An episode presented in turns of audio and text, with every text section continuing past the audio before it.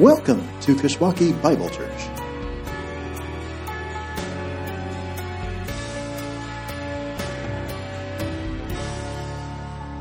Would you join me in prayer? Father, I thank you for the great love and joy and light and peace that comes during this time of the year that we think about this come through Christ that we celebrate this time. Thank you, God, for the worship we've been able to give to you in song. May our worship continue now as we take these thoughts that we have just reflected on and, and, uh, and drive them deeper as we unpack your word together. Thank you, God, for the privilege of being to do this in community and for the love that not only you bestowed upon us, but for the love that we can bestow upon others. In Christ's name I pray. Amen. Well, I would ask you to take your Bibles and open them to Psalm 22. Psalm 22, that is where we are this morning. As you're turning there, I want to say some thank yous. First of all, thank you to uh, Sean, he's not here, but uh, who preached a few weeks ago. Hopefully, you had a chance to meet him and and and see. Uh, get a chance to know him. He's a wonderful preacher and a wonderful man of God. I'm glad that you guys had an opportunity to hear him preach. And thank you to Jeff Lewis, who's in Sunday school, I think, right now, but for uh, leading the time uh, last week while we were gone. Uh, we had this wonderful opportunity bestowed upon us, as you know, to uh, spend some time uh, almost as a family in Europe. Anna had to stay back because of college, but everybody but Anna was able to go and uh, see some old friends and people that I've known. You know, Dave Patty, who started Josiah Venture, is a dear friend. I've known him for about 25 years. I've met him before he started Josiah Venture, and uh, we've just been able to share friendship over the years. And being able to be in his home and, and, and, and just be with him was a wonderful time and meet some people or uh, connect with people I haven't connected with in a long time, just old dear friends, as well as be with Milan, who we support, and, and uh, the people that we've been able to uh, partner with with our uh, summer outreaches to Czech. So it was just a good relational time for us. And, uh, and I appreciate uh, the extra time off to be able to take that little unforeseen trip this year. And uh, it was a wonderful time. two weeks is a long time to be gone. It felt long. I did have some excitement, though, the Friday after Thanksgiving, somebody came in with a recording of the Bears game. I thought of some people, and uh, it was a great day, for me at least. And uh, that was a fun surprise to see the Bears beat the Packers. It was just a little taste of home there for me. So, anyways. Uh, but today, we are looking here at Psalm 22 as we're in our second Sunday of Advent. And, uh, and, and I'm excited about what we're looking at today. Last week, you had an opportunity, uh, Jeff was able to share with you the first thought we wanted to introduce in terms of Advent, which was the fact that Jesus conquered. Jesus conquered, that he conquered Satan, that, that when, when God was, was unveiling the coming of the Messiah, the very first thing he unveils in the law, the very first thing he unveils in Genesis is that one is going to come who's going to crush the head of the serpent, going to conquer him. And as the message of the Messiah begins to unfold in the Old Testament, we enter into the Psalms, and we're going to look at that today. And we're going to see how this message kind of continues on and, and begins to paint a bigger picture of the Messiah. Over the weeks to come, we'll be looking, Lord willing, at the Advent and the prophets, and we'll see how Jesus suffered, and the Advent and the Gospels, how Jesus revealed. And, and, and the whole idea behind this is to show you what people, or what the scriptures say about the coming of the Messiah. Now, this is an important thing, and especially the one we're looking at today, Jesus delivering, because we're going to be looking at an aspect of what Jesus delivered us from uh, in a slightly different angle. Oftentimes, when you think of Jesus delivering you from something, you think about Jesus just delivering you from your sin, right? That you're a sinner and that hell is the consequence, and, and He's going to deliver you from that sin. And that is 100% true. But there's another piece to that. There's another piece, and that piece we're going to look at today that's unfolding in Psalm 22. And that particular piece, I think, is very relevant this time of the year to think about. And here's the reason why I would say this. I was just looking at some statistics this week that uh, it says that uh, during Christmas, season, 45% of Americans get depressed. 45%. That's the statistic. This particular time of the year surfaces a lot of craziness, right? It's a really busy season. You know, you go to 750 Christmas recitals you know, 50,000 Christmas pageants. You can't, there is no free space in your weekend, right? I mean, you're running from one event to the next event and everything's crazy. And then you're, you're trying to negotiate with family about all of the get togethers, which is for some like really stressful, right? You know, as you're trying to figure out who's going to go where, what are you going to do here, and what about this and that. And then all that stuff that goes on at Christmas. It becomes a crazy time. And then during that time, it, sometimes it can highlight a lot of the dysfunctions, right? All of us are from dysfunctional families, right? And all of us find out how dysfunctional we are when we all get in a room together at Christmas. It's crazy, isn't it? This is what really happens. It, and, it, and after a while, you can start getting worn out. And for some people, it highlights even other things. You know, it highlights loneliness, it highlights despair, it highlights that that, uh, that, that we don't have money. It highlights stress on a lot of levels. And all of that comes crashing down. And what I find kind of ironic is that a, a time of the year called Christmas, a time of the year that has Christ mentioned in it, evokes such depression, right? And, and craziness. And sometimes what happens is that we can kind of lose sight of Christ during Christmas. I'm not talking about whether or not they play Christmas music in the, in the, in the malls or things like that. That's not what I'm talking about. I'm talking about that we can lose sight of Christ and the anchor that we have in Him and the hope that we have in Him. And that, that this particular time of the year doesn't have to dominate us as much as it can also cause us to reflect on what we have. Today, we're looking at Psalm 22 we're going to be looking at an element of Jesus delivering us from something. And here's the thing that he's going to deliver, that we're going to see that he delivers us from. He delivers us from the separation that exists between us and God. One of the things that this time of the year can do for people is it can cause people to feel distant from God. Because it's so crazy, because it's such a, a wild time of the year and so much is happening, after a while, people can start feeling distant from God.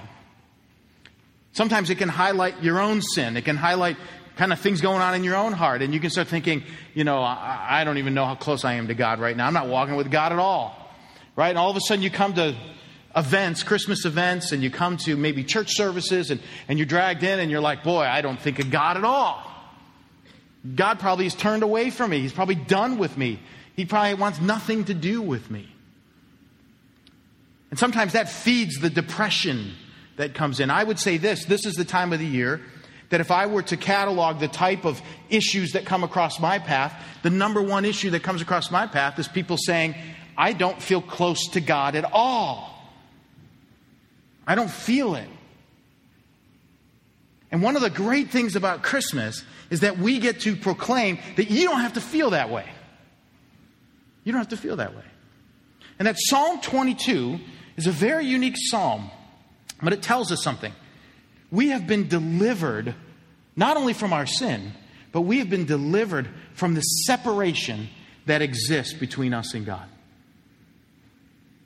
That's one of the great hopes of Christmas. I want to show that to you today. I want to show that to you because in this psalm, we're going to see that Jesus was forsaken, left alone, forsaken by God, left alone, and forsaken by the world so that you wouldn't have to be. That's the great news. That is the great news. And I hope that when you see this today, two things happen. One, you start to get a little stirring inside of you about kind of how we should be longing and thinking about Jesus, and maybe get a little touch of what the Old Testament saints were longing for when they thought of the coming of the Messiah. But I also hope that it encourages you today that if you come in here and you're feeling a little separated, you're feeling like already we're like just a, a few, you know, not even two weeks into the whole Christmas season, and you're already going crazy, that you feel like, man, I, I just need to be reminded again of what Jesus did. I need to be reminded I'm not separated from Him. That God will not turn His back on me. He can't because He turned His back on Jesus in your place. That's what we're going to see today. And I hope it encourages you. So let's begin. Let's look here at the beginning here.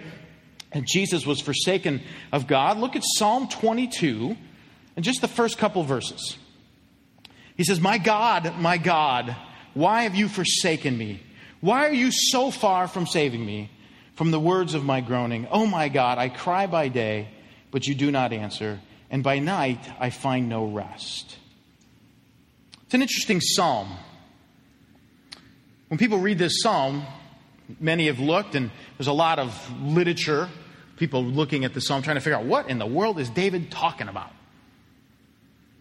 When people look at this psalm, they, they, they, they say nothing in the life of David happened that would cause him to write this song. He's not writing about himself. In fact, if you were to read the whole psalm, I'm not going to do it, but you could read it this afternoon. If you read through the whole psalm, there's nothing in this psalm that reflects anything in the life of David. Nothing happened to where God had so rejected him that he endured the scorn of the nations because of what he had done. And so people, when they look at this throughout the ages, have said, hey, as David's not writing about himself. He's writing about the one that's going to come through him. He's writing, God is allowing him to have a certain set of feelings and a, go through a certain set of emotions, but he's writing this stuff about one who's going to come. And throughout history, and throughout redemptive history, throughout even the era before Christ, even the Jews understood that this psalm was what they called a messianic psalm. It was a psalm referencing someone else, the one who's to come, anticipating an experience this one who's going to come was to have. And when you look at this psalm, there's only one person that this psalm fits, and it's Jesus. Jesus is the only one that when you read through, if you were to read through it, went through all of these experiences that are listed in this psalm. And so it's understood this is about the coming of the Messiah. This is about the one who will come. This is about the one who, who's going to do something for us. And what's he going to do? This text tells us he's going to be forsaken by God. But it's interesting when you look at this psalm. In fact, I kind of want to set the context for you because it begins in this really depressive way, right? My God, my God, why have you forsaken me? Right? And we'll unpack what that means in a moment here. But it begins in this really depressive way. But I just want you, just in your Bibles, flip to the end of this psalm. Look at verse 27. Verse 27, pretty powerful ending. He says this All the ends of the earth shall remember and turn to the Lord, and all the families of the nations shall worship before you. For kingships belong to the Lord, and he rules over nations. All the prosperous of the earth eat and worship. Before him shall bow all who go down to the dust, even the one who could not keep himself alive. Posterity shall serve him. It shall be told of the Lord to the coming of the generations. They shall come and proclaim his righteousness to people yet unborn that he has done it. Now, when I read that, you probably go, what's he saying here? It's interesting. The psalm ends with the fact that the nations of the world are going to hear how awesome God is. And the nations of the world are going to come, and even people who aren't born yet are going to experience this blessing. So, what's interesting is the psalm begins with someone being forsaken, and it ends with the nations experiencing a blessing because of it. That's where the trajectory of the psalm is going. Here's the point of it someone is being forsaken in your place so that, so that you could be accepted by God. We sing a song like that, don't we? You know, we sing a song, that amazing love. I'm accepted, you're rejected. That whole idea. You were forsaken, I'm alive. These thoughts that because you, this happened to you, I now get acceptance. You see, here's the point of this whole thing Jesus was forsaken so that we would never have to worry about being forsaken by God. That's the good news. He delivered you from ever having to fear being rejected by God. It's incredible. Now you say, but you don't know what I've done, Steve. God should reject me. Well, what we're going to show you is how rejected he was. That's what we're going to see today. How deeply rejected he was, which means that it was, it was enough, it was sufficient because he was fully rejected by God.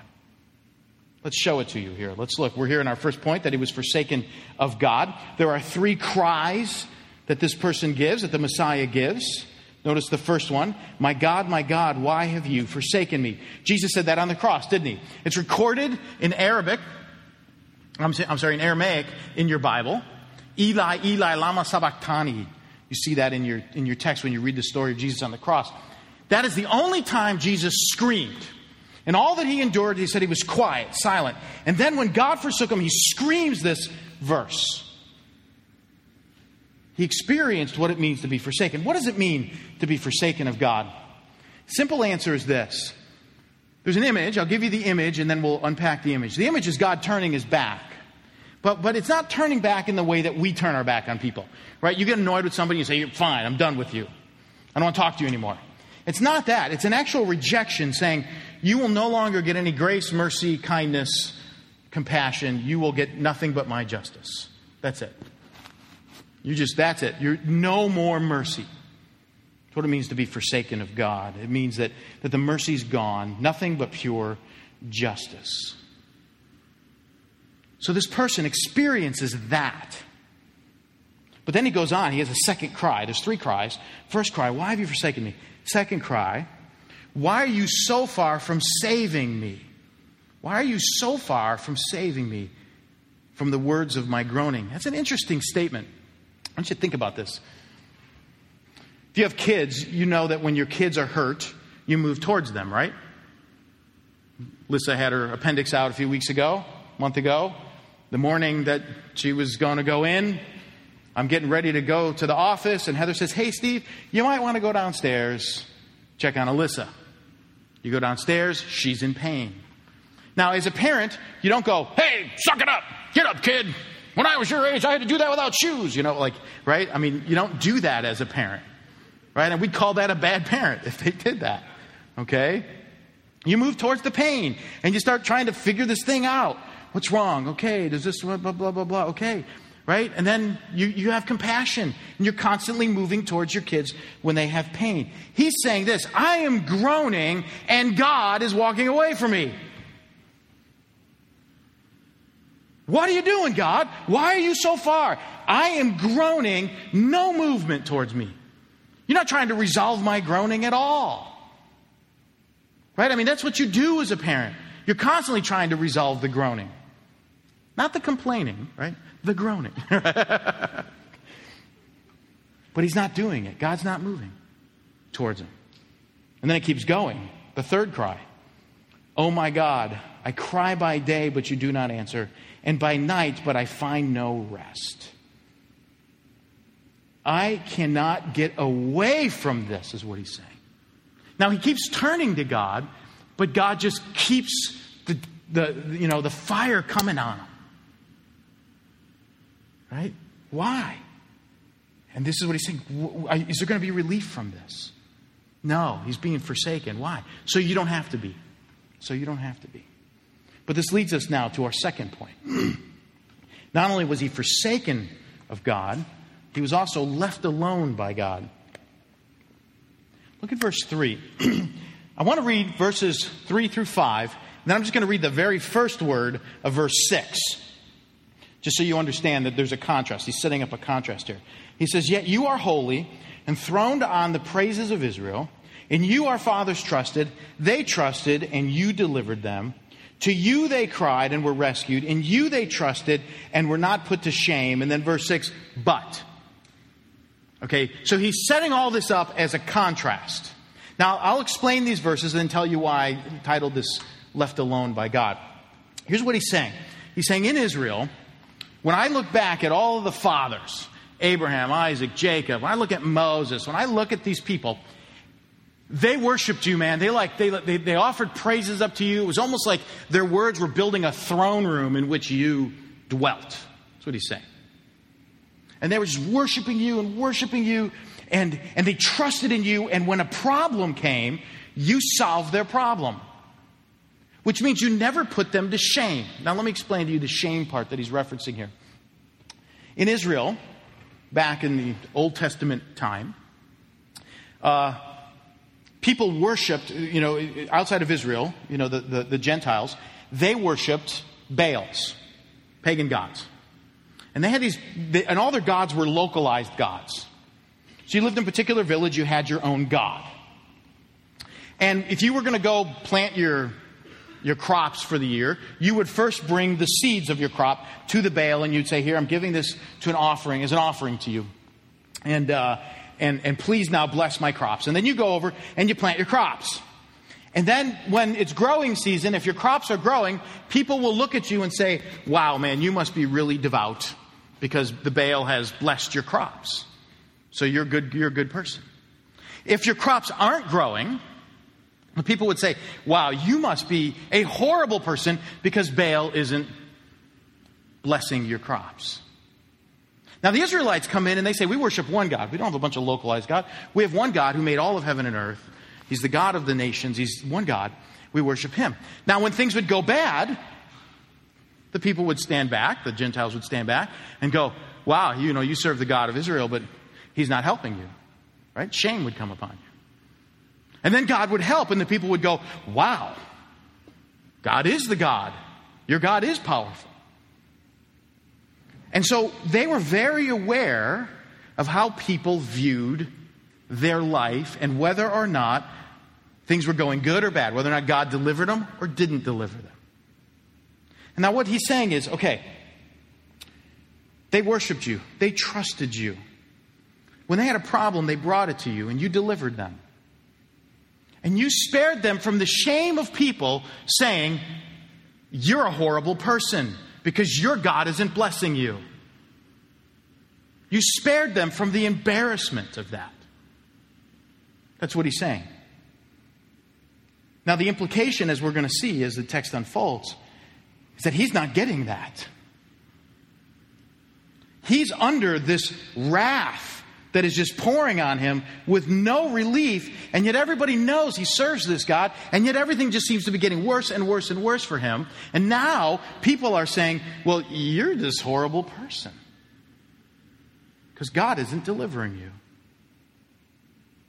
And it's as if he was left alone by God. It's as if God just helped everybody in the past and then just stopped helping this one. He backed off. Okay, so he's left alone. But then that leads us now to the third point.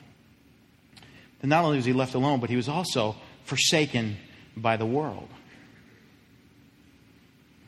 He says this But I am a worm and not a man, scorned by mankind, despised by the people. All who see me mock me. They make mouths at me, they wag their heads. He trusts in the Lord. Let him deliver him, let him rescue him for he delights in him. What's going on here? He's saying, okay, here I am experiencing this being forsaken by you. I get no blessing. I'm just getting constant judgment, constant judgment, and no relief. And the people are watching this and they're saying, You're a horrible person. In fact, he says this. Notice how he defines himself. He says, I'm a worm. What, what, does, what does a worm mean? What's, what, why use the word worm? I mean, pretty much throughout the history of the world, worms have been overlooked, right? Right? I, I mean, seriously.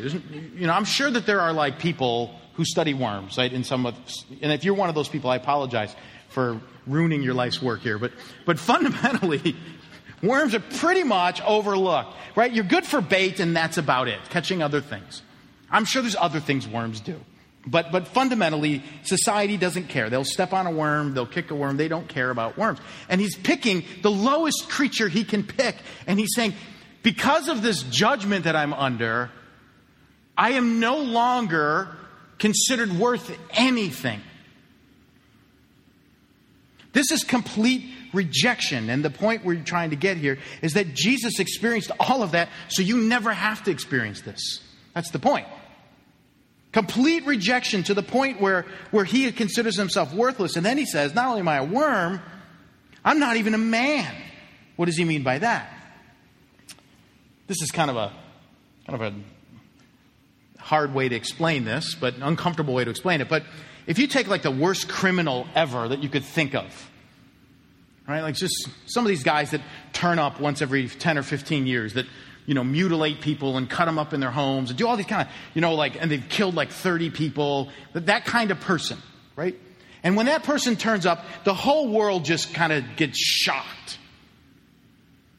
And what happens inside of you, whether you know it or not, when you hear about this person, is you, be, you stop thinking about that person as a person, right?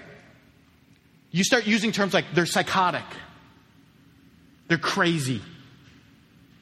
And if you hear this person's going to get locked away in a dungeon for the rest of your life, you go, good. Good. This person hurt too many people. Good. You have that reaction. When somebody is considered so repulsive, we stop attributing human qualities to them and we start trying to come up with other words when they're that repulsive.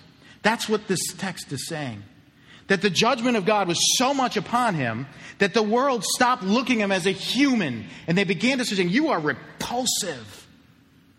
That's how bad the rejection got. That's how bad it got. He was a worm, he wasn't a man. And then what happens? He was scorned and despised. People just said, We could kill you in a heartbeat. We'll take a murderer over you. You're, you're, you're just, we just hate you. We, we want nothing to do with you. And then he's mocked. Notice the mocking. That's that whole idea that people would say, Hey, you know, something's wrong with you because your God isn't saving you. You trust in God. Go ahead, call out to Him. Call out to Him. Delight Him. Not working. You're a horrible person. That's why. This is your fault. This is all your fault. And so the world forsook him. And the reason why this is pointed out here, it's it's recognizing that God really did do this. It wasn't just in some backroom way. God so rejected this one to come, the Messiah that even everybody saw it. It was that visible, it was that intense. And the world lost complete respect and said, You are a worthless person, worthy of death. And so we can spit on you, we can pull on your beard, we can, we can do all of this because we don't see you as human anymore. We see you as psychotic, subhuman. Now, this is like the cheery Christmas message, right? Why this on Christmas? What does this have to do with Christmas? This is what the Messiah was coming to do to be rejected to such a degree that even the world would reject him so that you would never have to face rejection. You don't have to worry about it. You don't have to say, well, I could never go to God. You know what? I've committed this sin like 15 times this week. God would never. No, you don't understand. It's literally paid in full. Right? I mean, this is it. This is, this is a rejection beyond belief.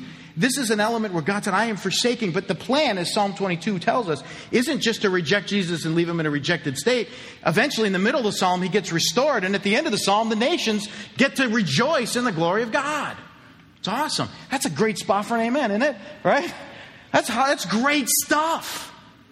This is the message. This is the hope that we have in Christmas. So, how do we relate this to Christmas? Let me kind of wrap this up, give you some thoughts to think about. The coming of the Messiah was a coming to not only crush the head of the serpent, right, to deal with Satan, but to deliver you from the rejection of God to deliver you from it. So you could say, ah, oh, God would never accept me. No, you don't understand. He can, justly, legally. Because he literally took the consequences of all of your sin, placed it on Jesus, and, and, and rejected him so that you could be accepted by him.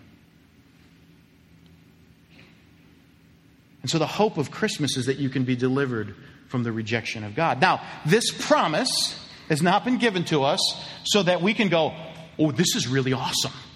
I can do whatever I want, right? That's, if you're thinking that, you've missed the whole point.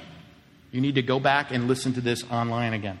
Okay? You've missed the whole point. You cannot think to yourself, great, I can do whatever I want, I'm accepted by God, party on. That's not the point. The point is that you can bring your sin to Him for cleansing, for forgiveness. You don't have to cover it. You don't have to build a mask. You don't have to pretend like you're something else. You don't have to do any of that. You actually can be honest about it and know that there's care and compassion and mercy waiting. There is absolutely nothing to fear. You do not need to fear this. You know, I was thinking this week about a conversation I had a few years ago with a guy. He wasn't a Christian, but he had a very uh, unique kind of religious system in his head that he had kind of believed about God. He believed that God was this very holy God, very just God. He had a right view of God in that regard. God is holy. And he saw himself as a sinner. And he thought that the entire quest of life was just to strive to please God. And, and as we're talking about this, he had clearly rejected Jesus, clearly rejected this, but he's just like, hey, man, this is it. So I just said, hey, do you believe in heaven? And he said, yes, I believe in heaven. I said, how are you going to get to heaven then? I mean, if God is so infinitely holy, which he is, and you're really a deep sinner, which you are, what hope do you have to go to heaven? Here was his response. I pray every day that if today is my last day, I pray that God would be in a really good mood when I die and that maybe he'd let me in. You go, wow, you need a different religion. this one really stinks. Your entire hope is that God would be in a good mood when you die? That's it? You've missed it. You don't understand. You are, I told him, you're absolutely right. Jesus is holy. You're absolutely right. You are a sinner. You're absolutely right you can't close the gap and that God should reject you for your sin. But you've missed the point that he, Jesus came to be rejected in your place justly so that you can be justly accepted in God's presence. You take Jesus out of religion, you take Jesus out of any belief system, and it is just a hopeless endeavor, right? Because I deserve to be rejected by God. I deserve it, but I'm not because Jesus came to be rejected. So, what I want you to think about here this morning, as we kind of draw this to a close here, is I want you to realize two things. There's two things I want you to take home from this. Number one, I, I want you to be thinking about that. I want you to be thinking about that as you go through your life and, and, and whatever things you're going to do this week the dumb things you're going to do, the arguments you're going to get in, the people you're going to sin against, things you're going to think wrong, all that kind of stuff. As you, you kind of collect a series of things this week, and you're going through your week, um, you could get to Thursday and you might say to yourself, I can't even bring this to God anymore. Like, He would never listen to this. I, I can't do that. You know, you have no idea what I've done, who I am. I, I, there's no way I can. I want you to stop and say, wait a minute, that is the dumbest thought ever. I'm rejecting it. Because look at Jesus was thoroughly forsaken for you so that you could be accepted. You can bring that sin, you can bring your life, you can bring your heart, you can turn, and you know what's waiting? Grace, mercy, patience, love, kindness, compassion. That's it. He's moving towards you. He moved away from Jesus so that he could move towards you. That's the point. He rejected Jesus in your place. You've been delivered. Do not ever stop to think that you have not been delivered from God turning his back on you. You've been delivered. That's the hope of Christmas. You've been delivered from that. That's the first thing I want you to think about. Don't ever, ever think that you can't bring your life. Don't ever think you've sinned, out sinned the grace of God. Don't ever think that God's going to turn his back on you. Okay? You can bring your life to him. We don't believe that to sin more. We believe that because that's the hope that we can sin less. I can bring my life before Him. Second thing that I want you to think about I've been praying for you guys this week, and here's been my prayer very specific prayer God, would you bring someone in every person's life who's here today who needs to hear this message and that you would have the courage to share it with them?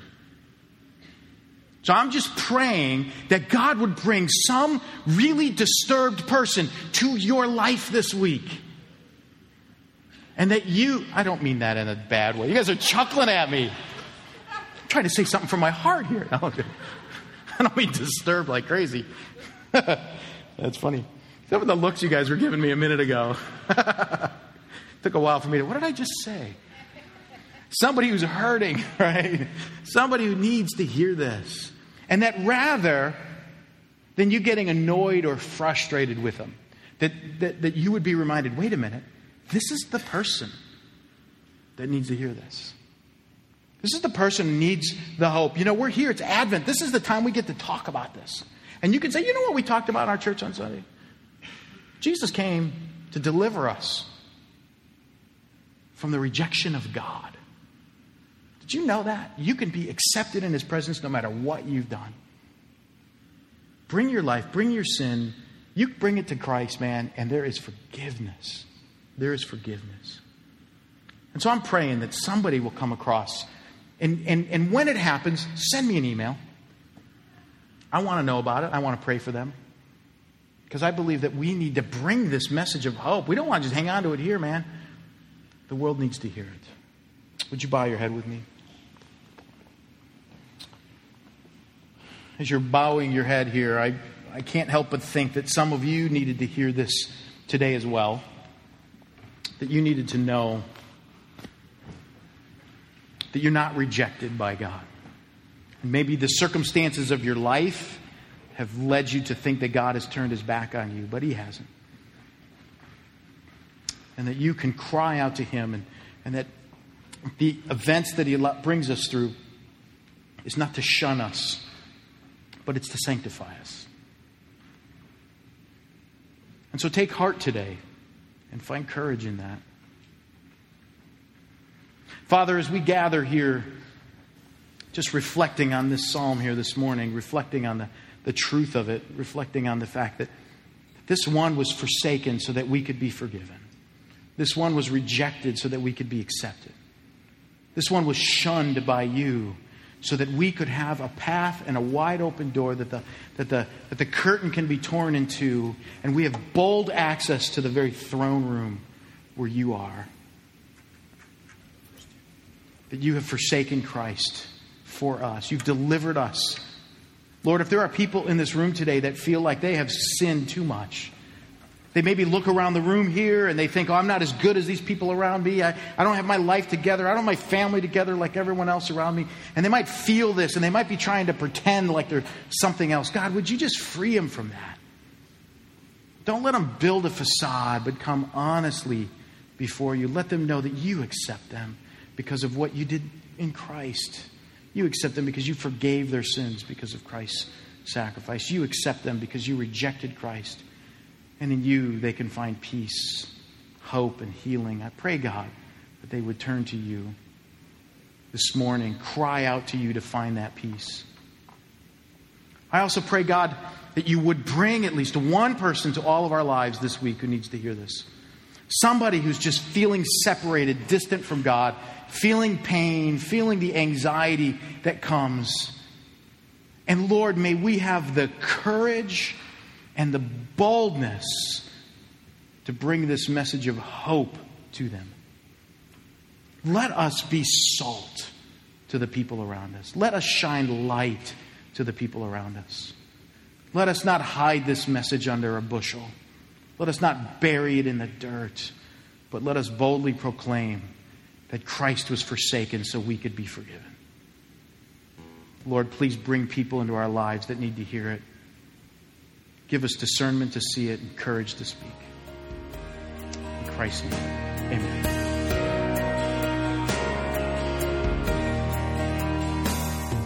Thank you for joining us at Kishwaukee Bible Church. For more information about our church, please visit our church's website at kishbible.org. That's K I S H Bible.org.